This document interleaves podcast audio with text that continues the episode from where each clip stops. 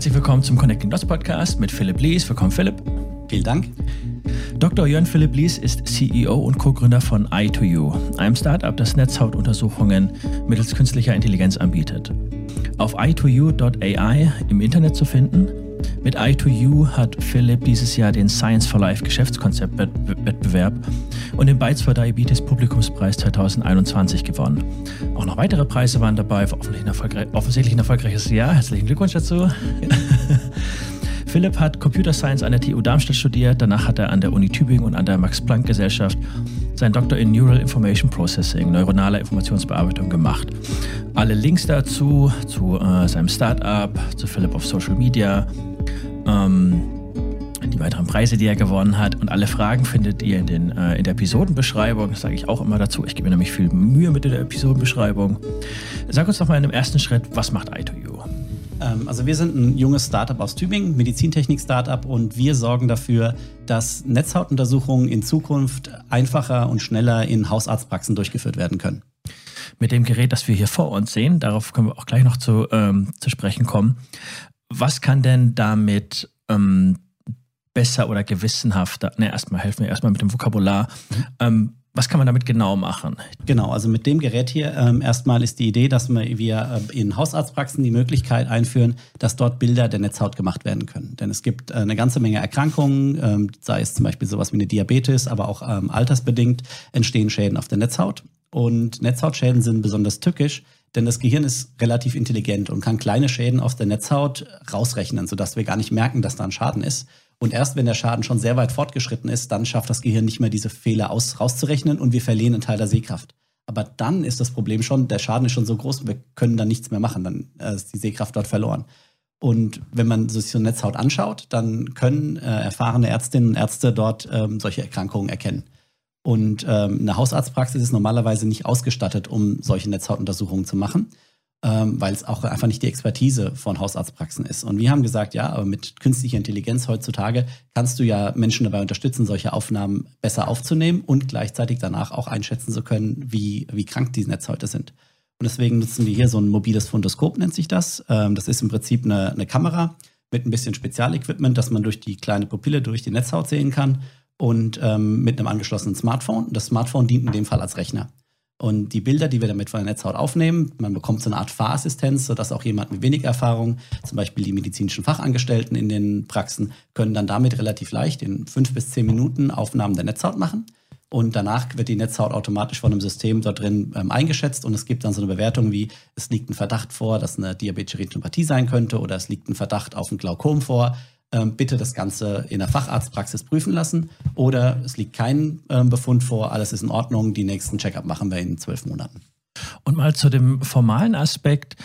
Äh, ist es eine IGEL, also wie nennt man das, eine individuelle Gesundheitsleistung, also die von, ne, die so eine Selbstzahlerleistung mhm. oder wird das standardmäßig bei den Hausärzten, mit denen ihr kooperiert, äh, gemacht? Genau, also wir sind aktuell noch in der Entwicklung, unser System ist noch nicht auf dem Markt. Wir planen nächstes Jahr ähm, die erste Version zertifiziert zu haben und wir arbeiten aktuell mit Krankenkassen zusammen, weil wir das Ganze nicht als Selbstzahlerleistung haben wollen, sondern wir wollen das als ähm, Vorsorgeleistung der Kasse bekommen. Also ähnlich wie äh, ein Hautkrebs-Screening, was man ab 35 Jahren alle, ähm, glaube ich, zwei, drei Jahre beim Hausarzt kostenlos machen kann. Genauso wollen wir die Netzhautuntersuchung für Risikogruppen als gratis Vorsorgeleistung etablieren, dass sie wirklich sagen können, okay, ähm, ich bin zum Beispiel über 60, ich habe eine erhöhte Gefahr für eine altersbedingte Makulardegeneration.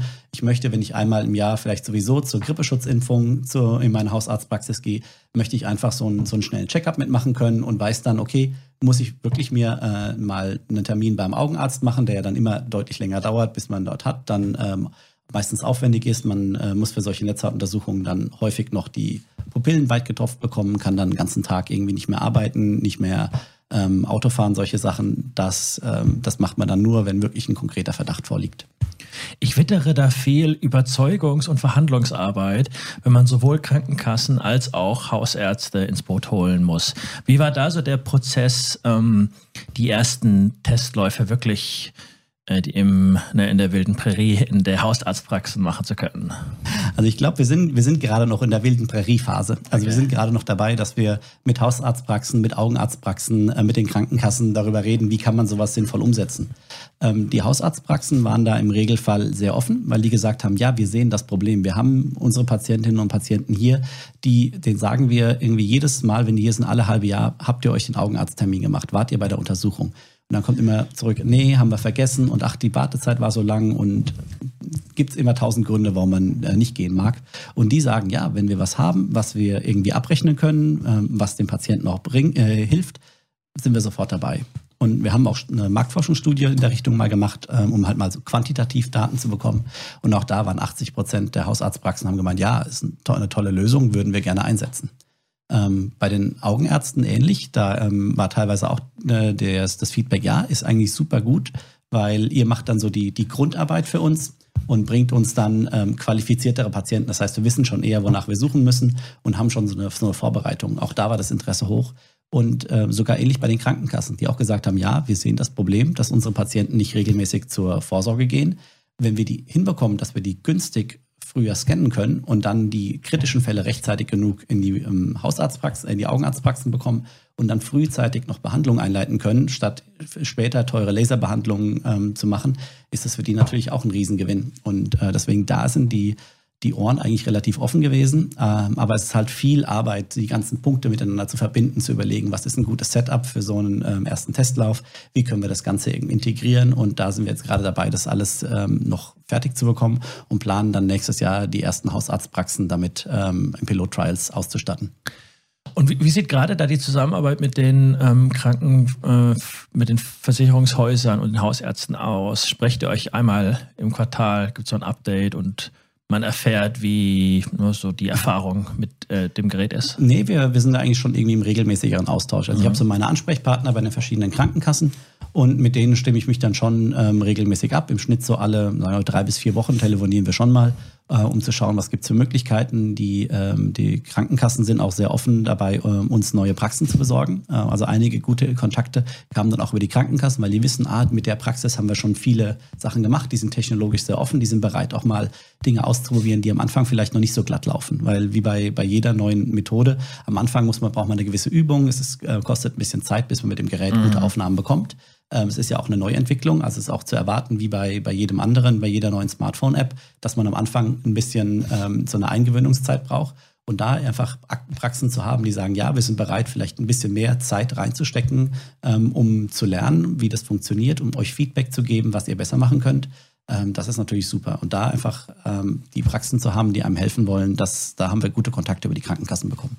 Ich finde das auch gut, dass ihr das bei Hausärzten macht. Ich habe nämlich den Eindruck, dass ich persönlich bei äh, Hausärzten eher einen Termin bekomme als bei Augenärzten. Ich habe tatsächlich gerade auch selbst das Problem, ich möchte seit Ewigkeiten hier einen, einen Augenarzt in Frankfurt bekommen.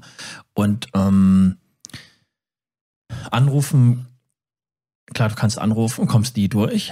Ähm, ich schreibe Mails, bekomme keine Antwort. Ich muss, die einfach, ich muss mir einfach mal einen Vormittag Zeit nehmen und die persönlich abklappern und dort vor Ort auftauchen. Hast du irgendeinen Tipp, wie man schneller und besser einen Augenarzt bekommt?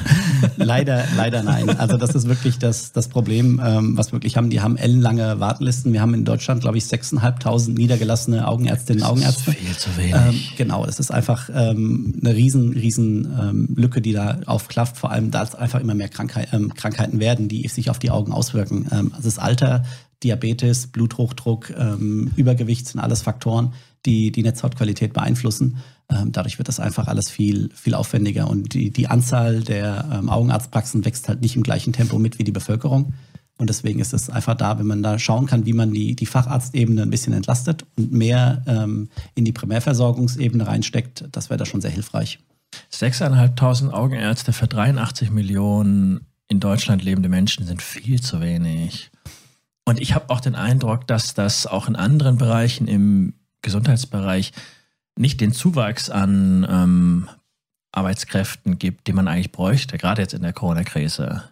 Ähm, so, das nur als Nebenbemerkung. Die, die drei Erkrankungen, die irgendwie, die es hauptsächlich, ähm, die hauptsächlich mit dem Gerät erkannt werden ähm, können, weil es eben die sind, die am meisten auftauchen, sind diabetische Retinopathie, Glaukom, also grüner Star und altersbedingte Makuladegeneration. Ich möchte auch an der Stelle äh, im äh, Video auf YouTube ein Bild, das ich auf eurer Homepage, die, äh, die sehr interessant ist, kann ich jedem bestärken, äh, drauf zu gehen, ein Bild von eurer Homepage ähm, ins Video einblenden, auf dem man den Unterschied zwischen normaler Sehkraft, diabetischer Retinopathie, Glaukom und äh, AMD, altersbedingter Makuladegeneration, sieht. Ähm, ist nicht der Clou daran, wenn man mit so einem Gerät auch bei Hausärzten ähm, mehr diese ähm, Erkrankungen des Auges erkennt, früher erkennt, dass man eine bessere Chance hat, sie zu behandeln. Denn wenn ich eine Erkrankung grundsätzlich früher erkenne, ist es immer besser, als wenn sie schon fortgeschritten ist. Ist das nicht der große Clou daran, der große Gewinn? Richtig, genau. Also gerade bei ähm, diabetischer Retinopathie, das ist in Deutschland die Hauptursache für Erblindung im erwerbstätigen, äh, erwerbsfähigen Alter.